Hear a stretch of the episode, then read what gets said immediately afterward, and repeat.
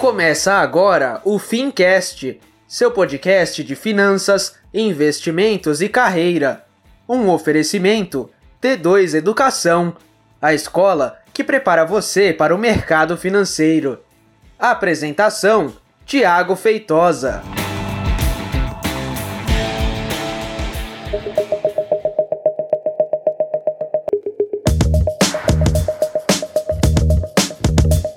Muito bem, seja então muito bem-vindo e seja muito bem-vinda a mais um episódio do FinCast. Eu sou o Thiago Feitosa e hoje eu tô aqui com o Vitor Hernandes. Obrigado por você ter vindo, Vitor. Valeu, Thiago. Legal, olha só, o Vitor, ele participou do nosso FinCast em janeiro de dois mil e dezessete, portanto, quem nasceu em janeiro de dois mil e dezessete já tá andando e fazendo arte pela casa, então... Faz tempo, hein, Thiago? Faz tempo, faz tempo, que legal. E lá a gente falou sobre fundo imobiliário e hoje a gente volta nesse, nessa pauta. Então, antes da gente começar, deixa só eu apresentar o Vitor. O Vitor, ele é educador financeiro, conheço ele, como já, vocês sabem, já tem um tempo. E ele tem um projeto chamado Jornada do Dinheiro, jornada do dinheiro ponto com ponto b r. É isso, Vitor? É sem o B R, sem tá? O .com já, já entra certinho lá. jornada do dinheiro ponto com é um site que está aí no ar já tem um tempo, tem bastante conteúdo legal lá a respeito de finanças. E o Vitor, quando ele veio aqui no FinCast, a gente falou sobre fundo imobiliário. E aí eu fiz questão de chamar o Vitor porque, cara, todo dia agora eu recebo a seguinte pergunta, Vitor. Tiago, a taxa de juros está baixa, compensa investir em fundo imobiliário? Vamos falar sobre isso? Vamos sim, Tiago. Então... Desde janeiro de dois mil e dezessete, o cenário de fundos imobiliários mudou drasticamente. Bastante, bastante. Bastante, porque na época a gente tinha uma taxa Selic bem alta, não é. lembro se estava ainda em catorze por cento ali. É, mas tá nos treze, podia estar tá nos treze, doze, é. né? E, assim, os fundos imobiliários não eram tão vistos pelo mercado ainda. Era porque era muito confortável, né? Você deixar o dinheiro parado ali na, na Selic, rendendo um por cento ao mês, né? Era bem tranquilo. Para que, que você ia se aventurar, né, em fundos imobiliários, em ações, né? É, ainda a gente estava com, com a Dilma como presidente, ninguém sabia o que, que, que, que ia acontecer, qual que era o rumo, né, que ia é. tomar o Brasil. A gente tinha fundos imobiliários é, bons, né, de, de multi-imóveis, multi-inquilinos. É, daqui a pouco a gente entra melhor nesses conceitos, mas fundos bastante seguros, pagando rendimentos na casa de zero vírgula oito por cento ao mês, a gente tinha até alguns zero vírgula nove por cento, um por cento não era tão raro de se encontrar, então é, realmente foi uma época muito boa para os fundos imobiliários e inclusive assim, nesse período aí, é, a gente teve também aquele indício de que ia ser tributada a renda dos fundos é. imobiliários, então foi até um período que eles se desvalorizaram bastante. E, por sinal, hoje, né, tá voltando à pauta esse, essa questão da tributação, né, tanto de fundos imobiliários quanto dividendos de ações, né, a reforma tributária tá bastante em pauta. É. Então, é, o que muda, né, é que o cenário que a gente vê hoje é totalmente outro, né. É. Na época a gente tinha juros muito altos e hoje os juros estão bem baixos, então tá tendo uma fuga de, de investidores da renda fixa para a renda variável, né, e, e como o fundo imobiliário é... muito mais fácil de entender, né, do que ações e também pelo, pelo pessoal gostar bastante de imóveis, né, ter, ter essa cabeça assim, ah, nossos pais, nossos avós sempre investiram em imóveis, né, e estão vendo no, nos fundos imobiliários essa forma de você receber aluguéis mensalmente, né, com pouco risco, né, muito menos risco do que investir numa empresa. Sim. E muita gente, assim, erroneamente acaba pensando que o fundo imobiliário é uma renda fixa, né? Porque é verdade, porque ele paga ali todos os meses. Paga todo mês, é, muitos fundos pagam um valor certinho, né? É, então, acaba se assemelhando a uma renda fixa, mas não é. O, a renda do fundo imobiliário, ela vem dos aluguéis, então pode ter meses que o inquilino ficou inadimplente, pode ter meses que saiu algum inquilino do, do imóvel, e, e aí acaba que a renda não é sempre a mesma, não é sempre linear. E a cotação tampouco, né? Ela, ela, por ser negociada em bolsa de valores, assim como as ações, as cotas dos fundos imobiliários, elas oscilam. Mas se a gente for ver, é a mesma coisa que o imóvel físico, né? O preço do imóvel físico também oscila. É que a gente não, não, é, não abre o home broker para saber o preço da nossa casa. Exatamente, a gente não tá olhando, não tá consultando todos os dias, né? Quanto que tá valendo minha casa, né? Quanto que tá valendo um escritório que eu tenho para aluguel ali, né?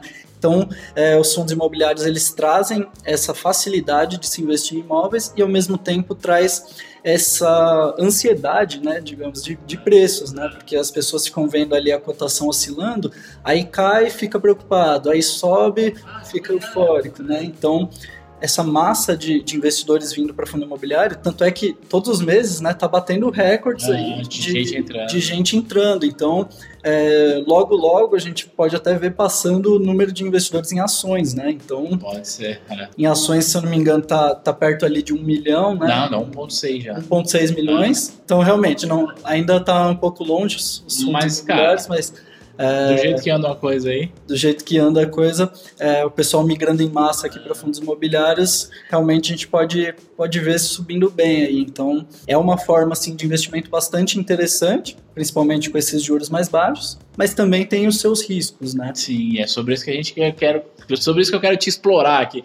Tinha uma, uhum. tinha uma novela que o cara falava assim, eu não lembro o personagem, ele falava assim, não sei o que, eu vou lhe usar. Agora, deito que eu quero lhe usar. Pois é, eu vou lhe usar hoje.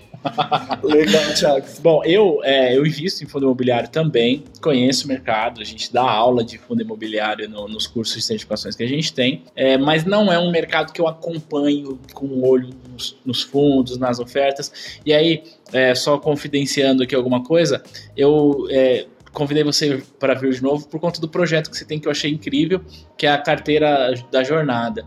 Então o Vitor, ele tem no canal, como é o nome do canal do YouTube que você tem? Jornada do Dinheiro. Jornada do Dinheiro também. Isso. Você publica lá o que? Semanalmente? Semanalmente eu publico é, carteiras, né? Isso. Fundos imobiliários eu vou atualizando uma vez por mês, né? Então ca- cada semana eu atualizo uma carteira diferente, né? Ah. Então eu tenho a carteira de ações, Legal. carteira de investimentos no exterior, carteira de criptomoedas e a de fundos imobiliários. Então, cada uma é atualizada mensalmente. Legal. E aí eu vi o fundo imobiliário e falei, puxa, que ideia bacana.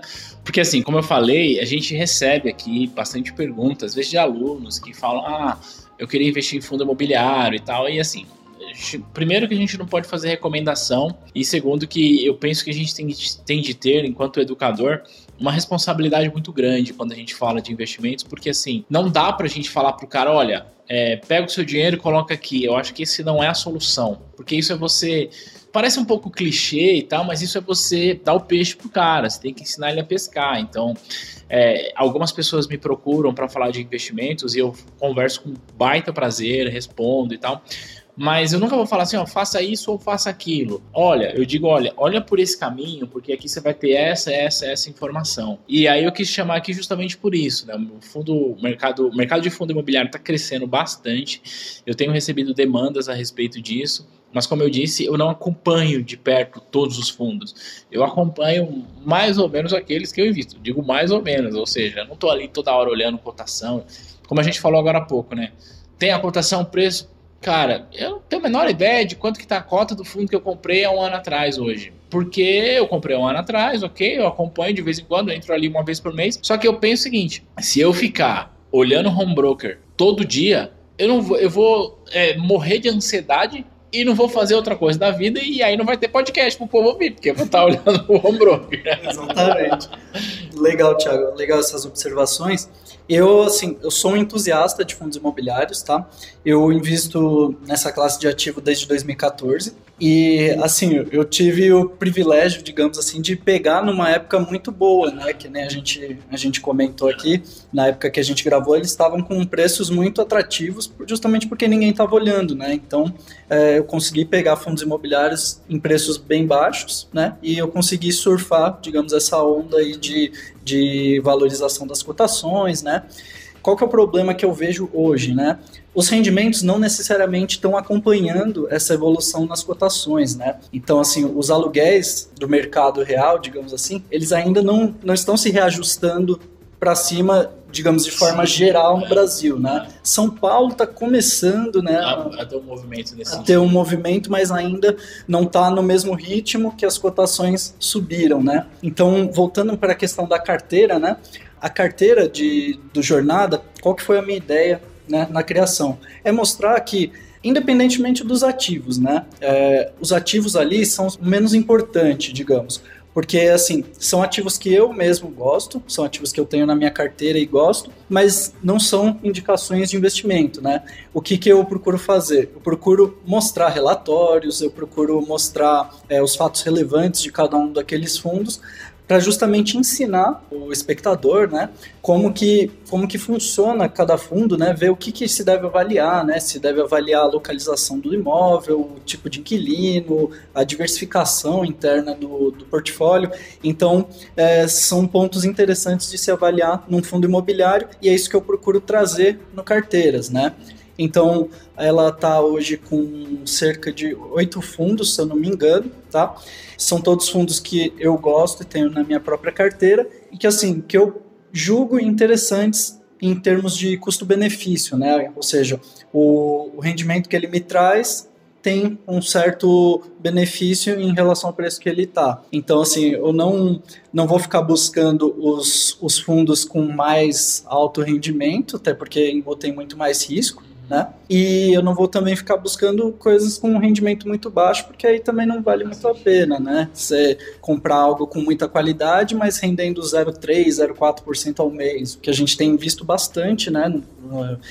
Infelizmente, eu digo, porque é, fundos imobiliários sempre foi uma, a classe de investimentos que eu mais gostei, né? Assim, sempre foi meu tipo de investimento favorito, justamente por ter esse fluxo de caixa mensal, né? Porque ajuda muito na versatilidade do portfólio, porque você consegue pegar esse rendimento mensal e reinvestindo naquilo que você gosta mais, seja em fundos imobiliários, seja em outra classe de ativos. Ou seja, é um ativo gerador de caixa, né? Gerador de caixa. E isso, é, ao longo de anos... Faz uma baita diferença. Faz muita diferença. Se você usar ele no sentido de usar os juros compostos. Agora, se você pegar o gerador de caixa e torrar com cachaça, não vai resolver muito. É, não, não adianta muito. E assim, ele é algo que ajuda também muito em épocas de crise, né? Em épocas de baixa, porque as ações, por exemplo, elas até geram um rendimento e tal, só que ele não é tão é, regular, digamos, tão né? recorrente, é, né?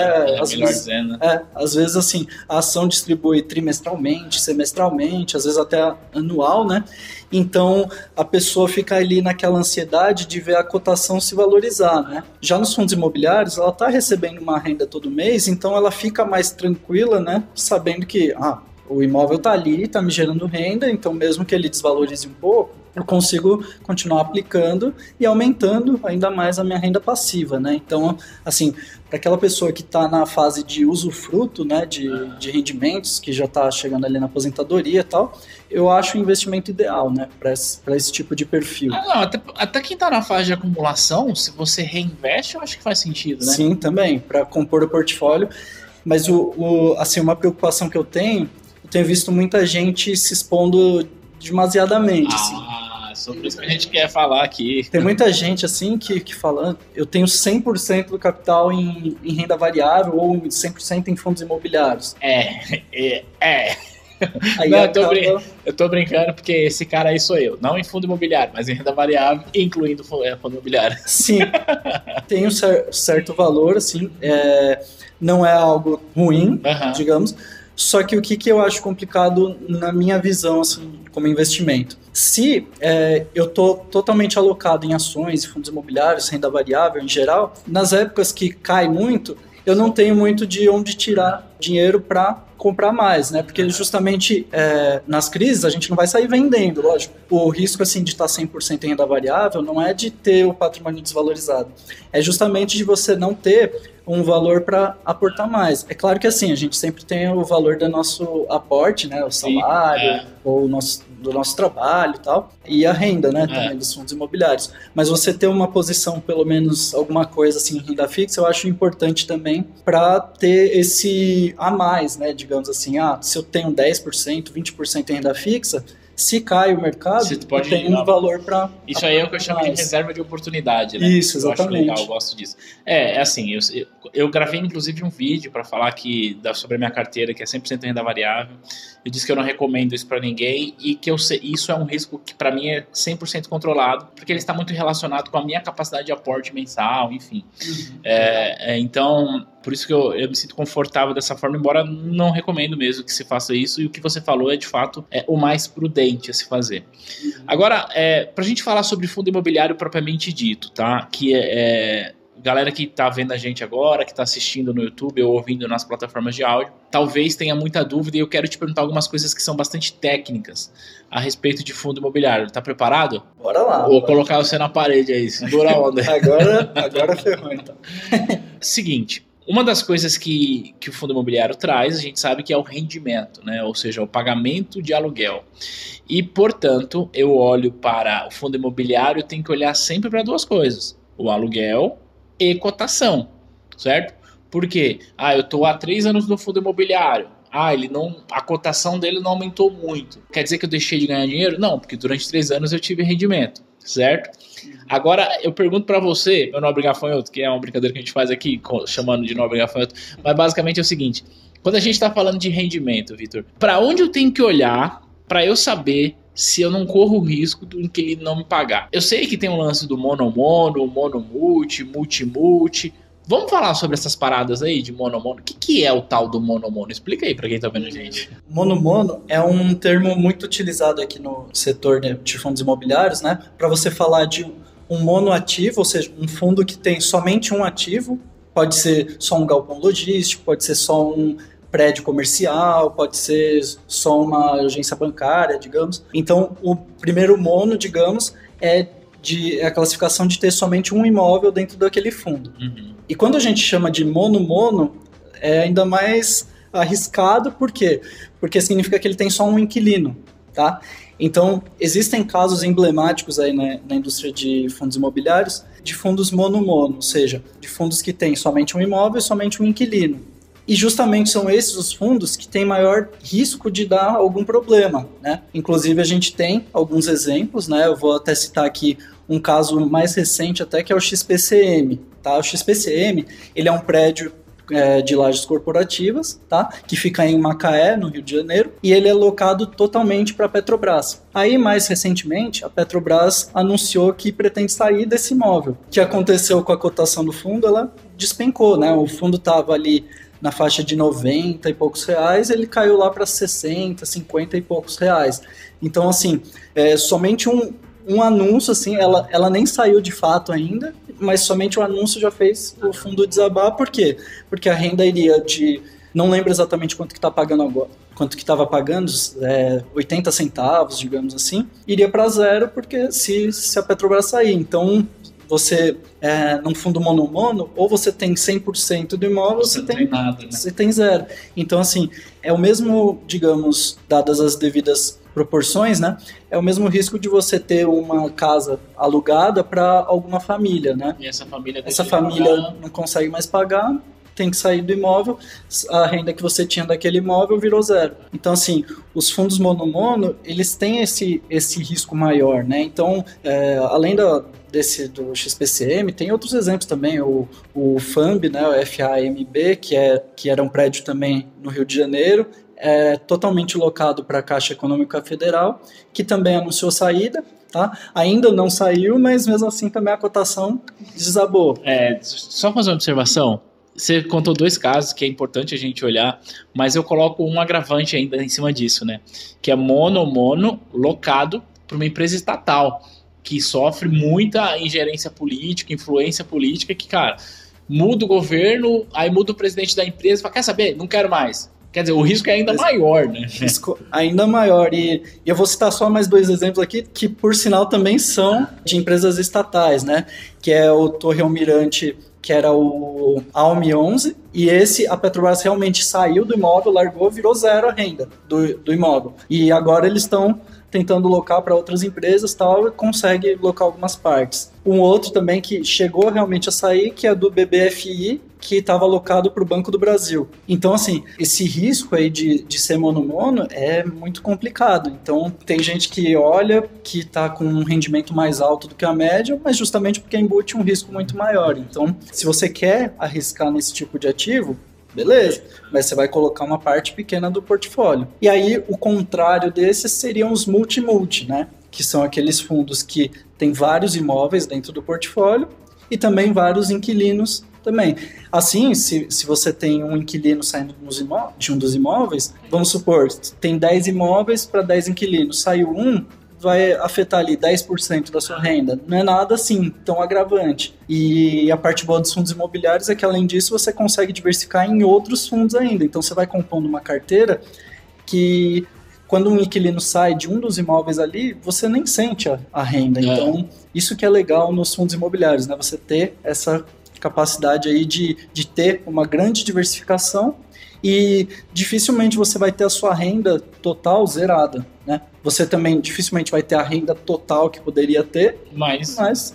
É, um, é um risco menor de, de se fazer, sim, né?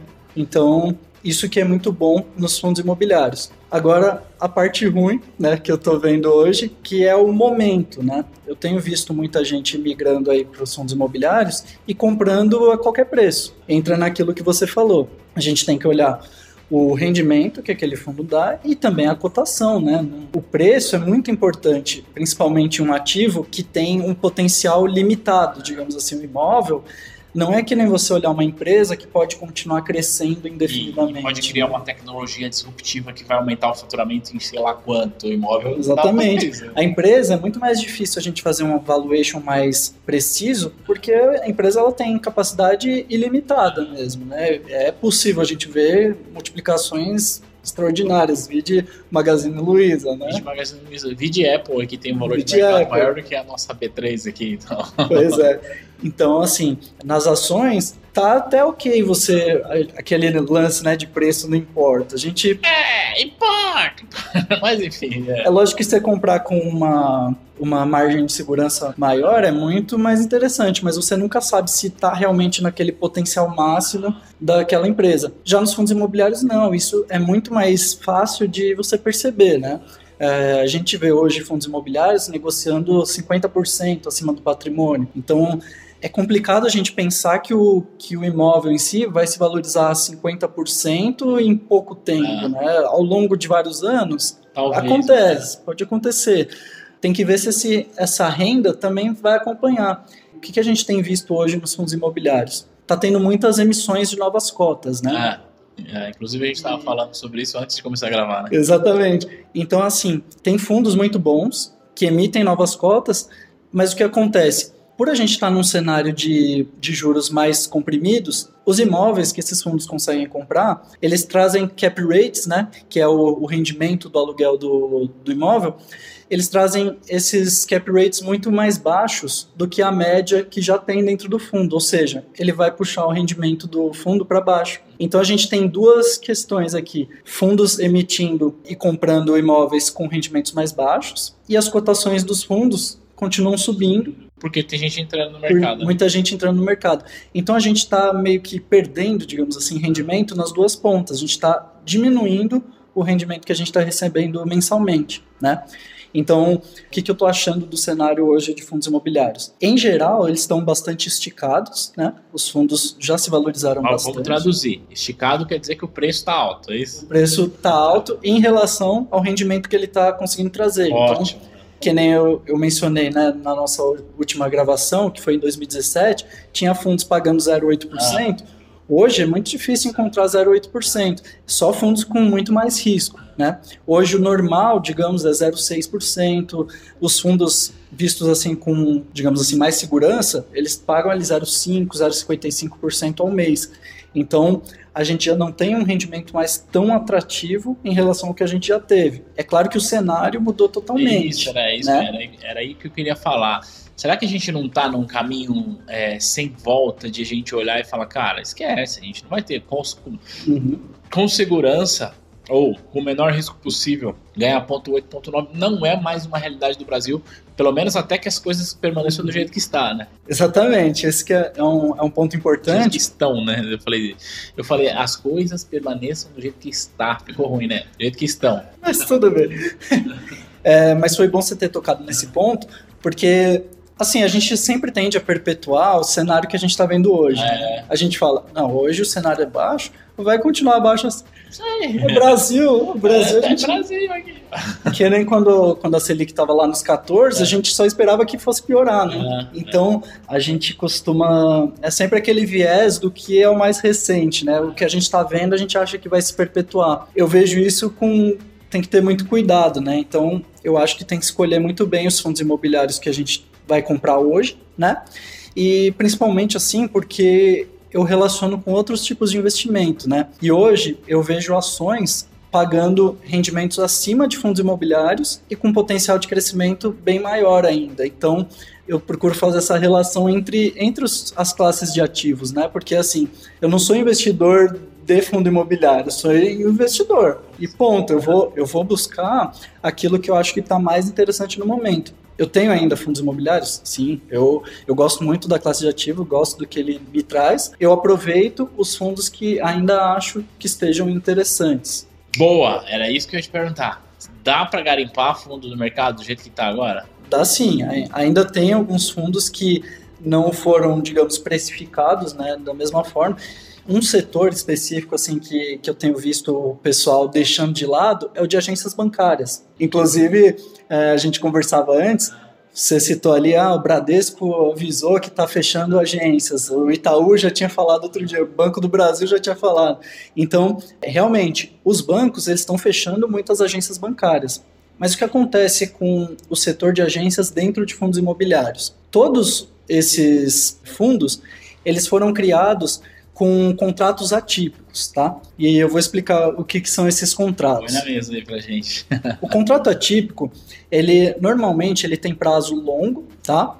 O inquilino, digamos que ele não pode sair antes de vencer esses contratos, porque se ele resolve sair antes do, do vencimento dos contratos, ele precisa pagar o referente ao término de todos os contratos. Então, se ele sair é, cinco anos antes de vencer os contratos, tem que antecipar isso ele tem que antecipar os cinco anos, mesmo que ele não vai ficar ali. Então, ele vai continuar pagando normalmente, né? Ele, ele não vai sair, mesmo que ele não queira mais aquele imóvel, ele pode até desocupar o imóvel, mas vai continuar pagando. A receita para o fundo vem, né? É, então, assim, os fundos de agência ainda estão com essa segurança contratual, digamos assim. E como são fundos alocados para empresas enormes, ou seja, é Banco do Brasil, Santander e Caixa Econômica Federal. Não vai ter é, risco de não conseguirem pagar esses aluguéis. Não, o Banco do Brasil não tem dinheiro para pagar o aluguel.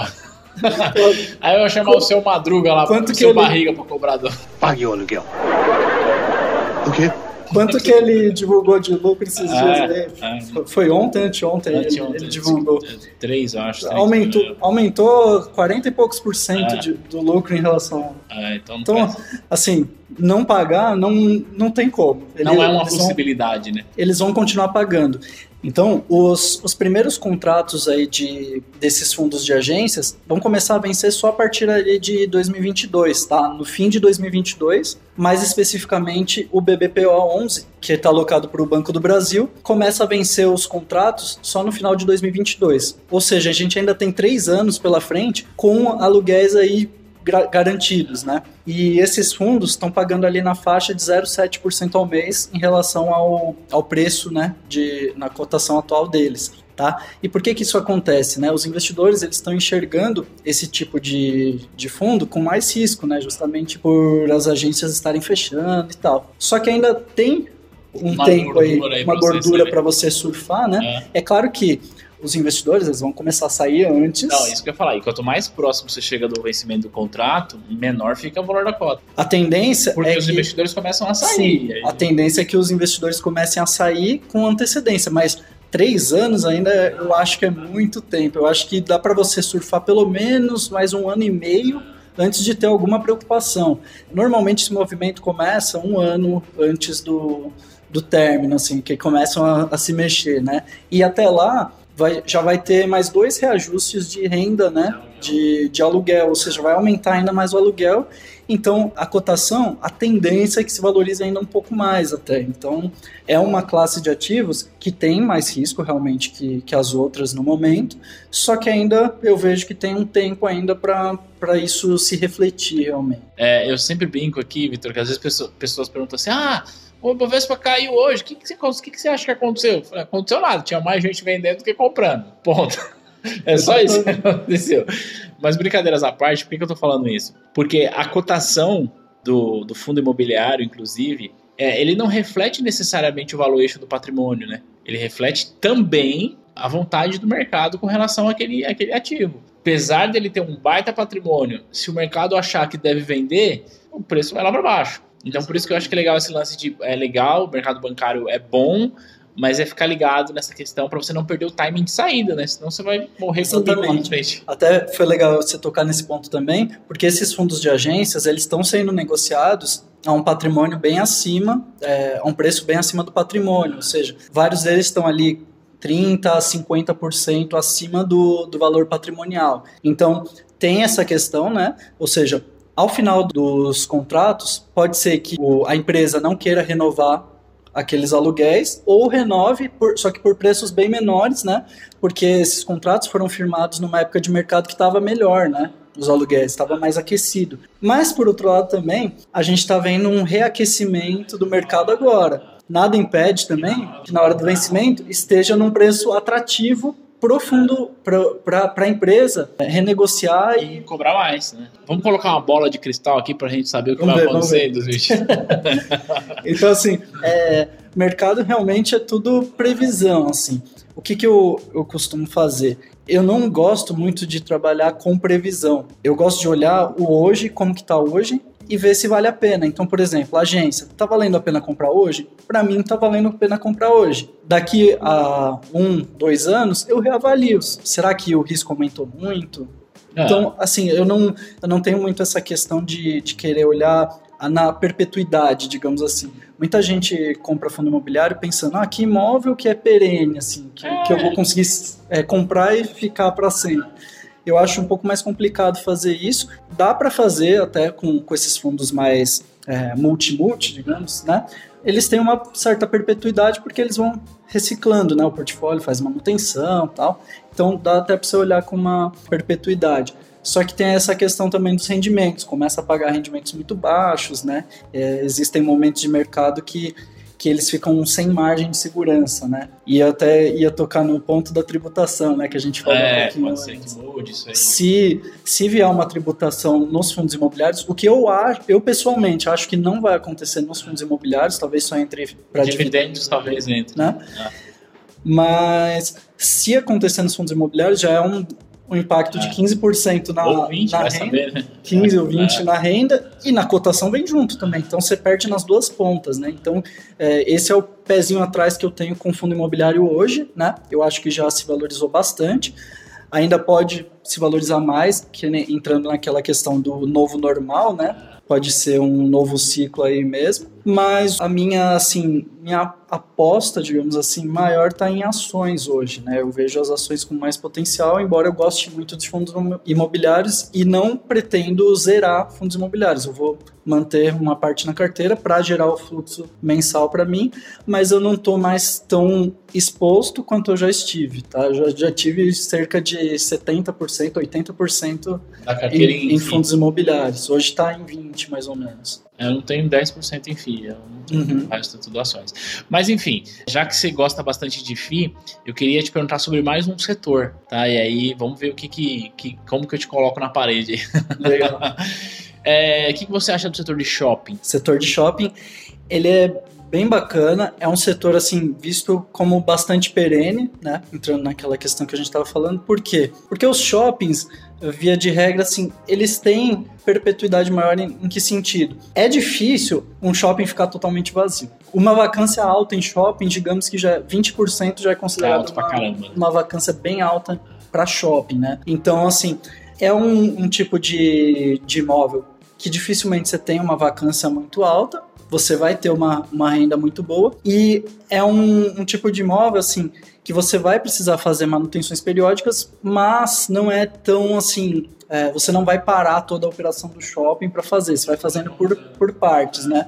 Ao passo que quando você precisa fazer manutenção em algum outro tipo de imóvel, às vezes você tem que parar a operação toda ali para mexer.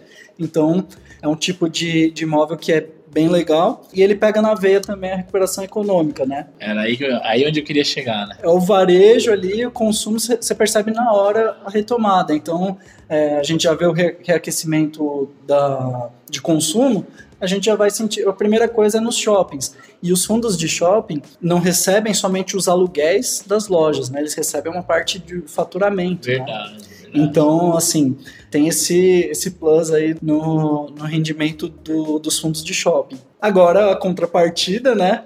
sempre, tem, sempre tem uma contrapartida. Eles acabam sendo precificados, né?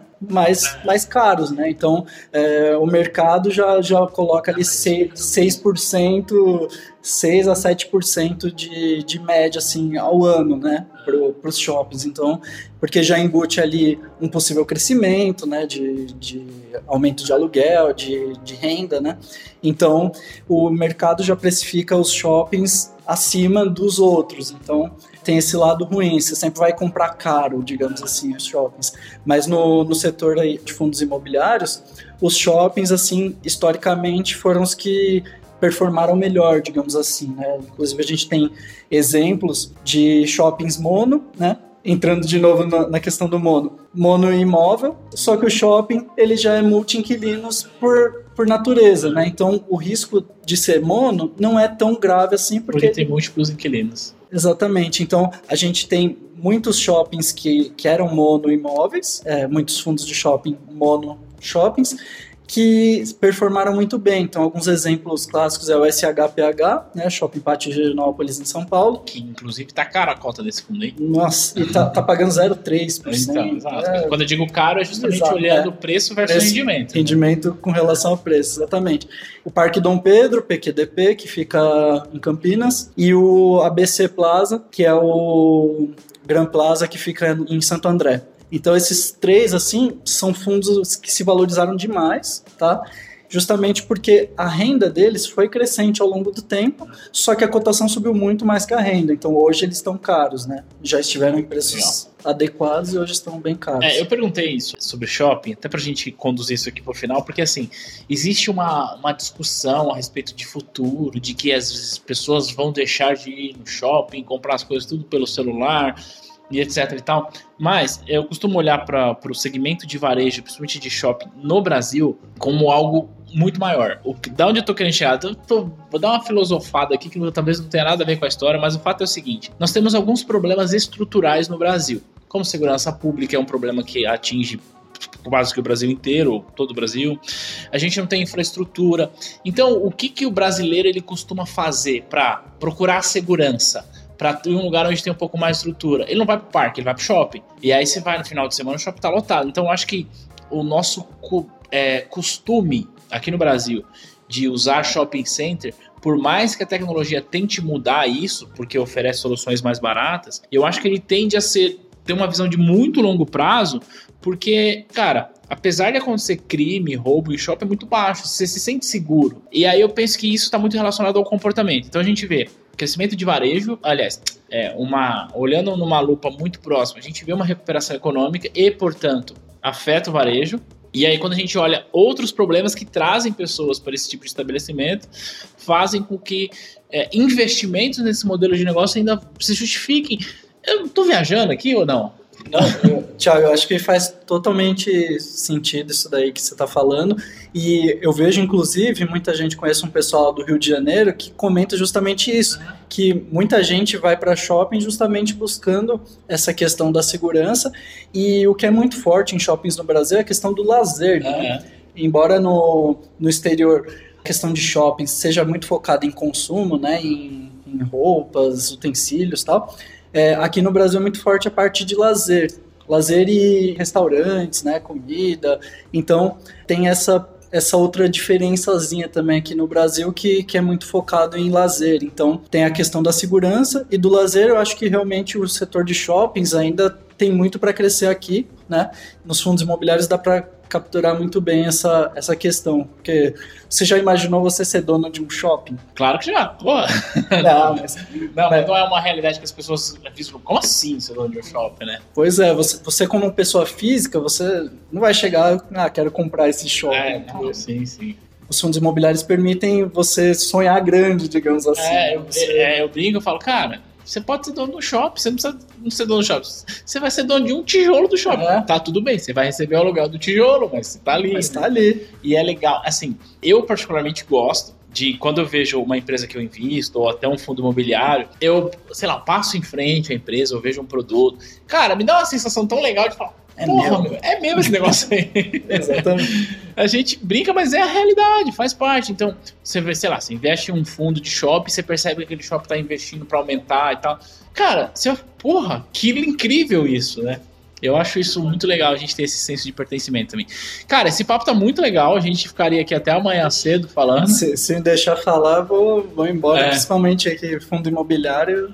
Gostei bastante, aprendi bastante com você mais uma vez e eu, obrigado por isso, obrigado por ceder seu tempo. E pra gente finalizar, Vitor, eu tô deixando aqui na descrição do vídeo do YouTube, portanto, quem tá ouvindo a gente, eu tô colocando na descrição do Spotify também. E no canal do YouTube tem um link na descrição do canal do Jornada pra falar sobre as suas carteiras recomendadas lá, que são bem legais. Não é necessariamente recomendada, mas é um estudo que você vem fazendo é, a respeito disso, né? É uma, é uma carteira simulada, né? É. Pra, justamente pra estimular o investidor a ver, ah, eu consigo começar com um valor baixo, né? Que nem na, nas carteiras, eu comecei com dez mil reais, né? Uhum. Que é algo assim, até que mais acessível assim, para as pessoas ah. em geral, e eu, e eu simulo com aportes de mil reais por mês. Legal. Né? É claro que, que você pode fazer os aportes da Menores. forma que você quiser, é. cem reais, duzentos reais por mês, pode fazer.